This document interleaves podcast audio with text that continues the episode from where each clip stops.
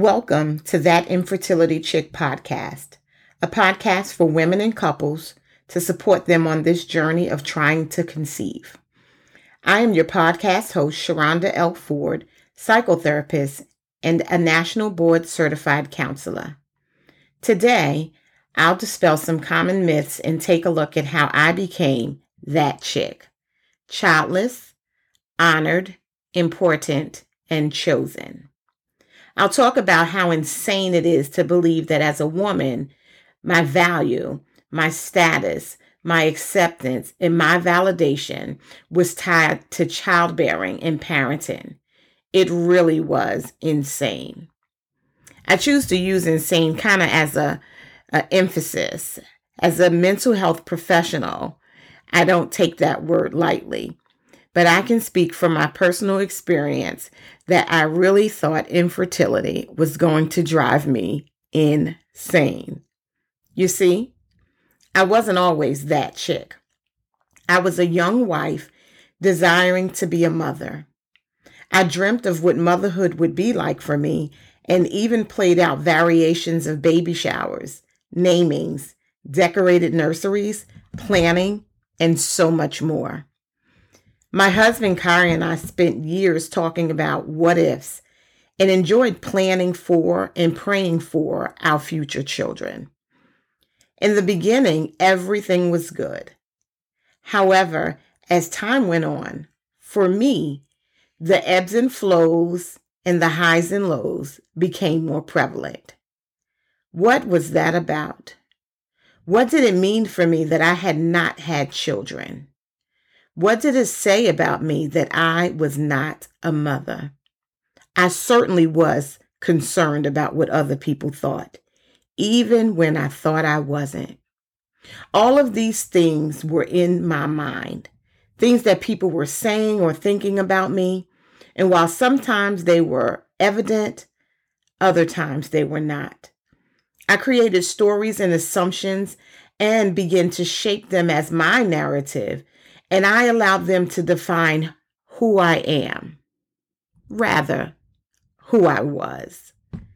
Throughout these podcast episodes, you will learn about trying to conceive, the effects trying to conceive has on your marriage and your mental health, and the shame, grief, despair, hopelessness, and judgment women experience on this journey.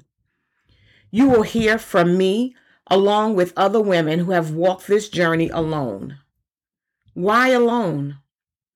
Because too often women feel defective, isolated, and embarrassed when dealing with infertility. It paralyzes and debilitates them. It prevents women from sharing their heart. It can render them powerless in their own lives and allows them to feel worthless. I mean, for me, that was insane. It was insane that I did not have the space where I could speak, share, cry, feel, or be comforted. It was insane that I didn't feel valued and that I thought my value was tied to motherhood and childbirth. It is insane that women have to hide to keep from answering the hard questions that women are suffering in silence because speaking out has consequences that may lead to judgment. For me, it was insane. After 13 years of silence, I decided to silence the stigma as opposed to silencing my voice. I have decided to speak life and tell women all over the world that it's okay. I have chosen to be obedient to the cause of Christ, to be vulnerable and to be bold. Yes, I'm that chick, that infertility chick. I am childless, yet honored. I am important and I am chosen. I could cry and continue to suffer in silence as I have the past 13 years. However, I choose life. I will no longer hold myself hostage to infertility. It does not define me, and it does not define you. I do not want another woman to feel alone, isolated, abandoned, hopeless, powerless, ashamed, guilt ridden, fearful, inadequate, unworthy, cursed, broken, damaged, defective, or any other powerful, debilitating emotion. I want to give women hope, help overcoming powerful emotions. I want to hear women declare boldly, I'm that chick. When I first heard God calling me to be that infertility chick, I thought that was insane. I said, God, I am not doing that. And well, I already know how things have worked out in the past when I disobeyed God. I knew this time I had no other choice. I wrestled with God. I was disobedient. I delayed.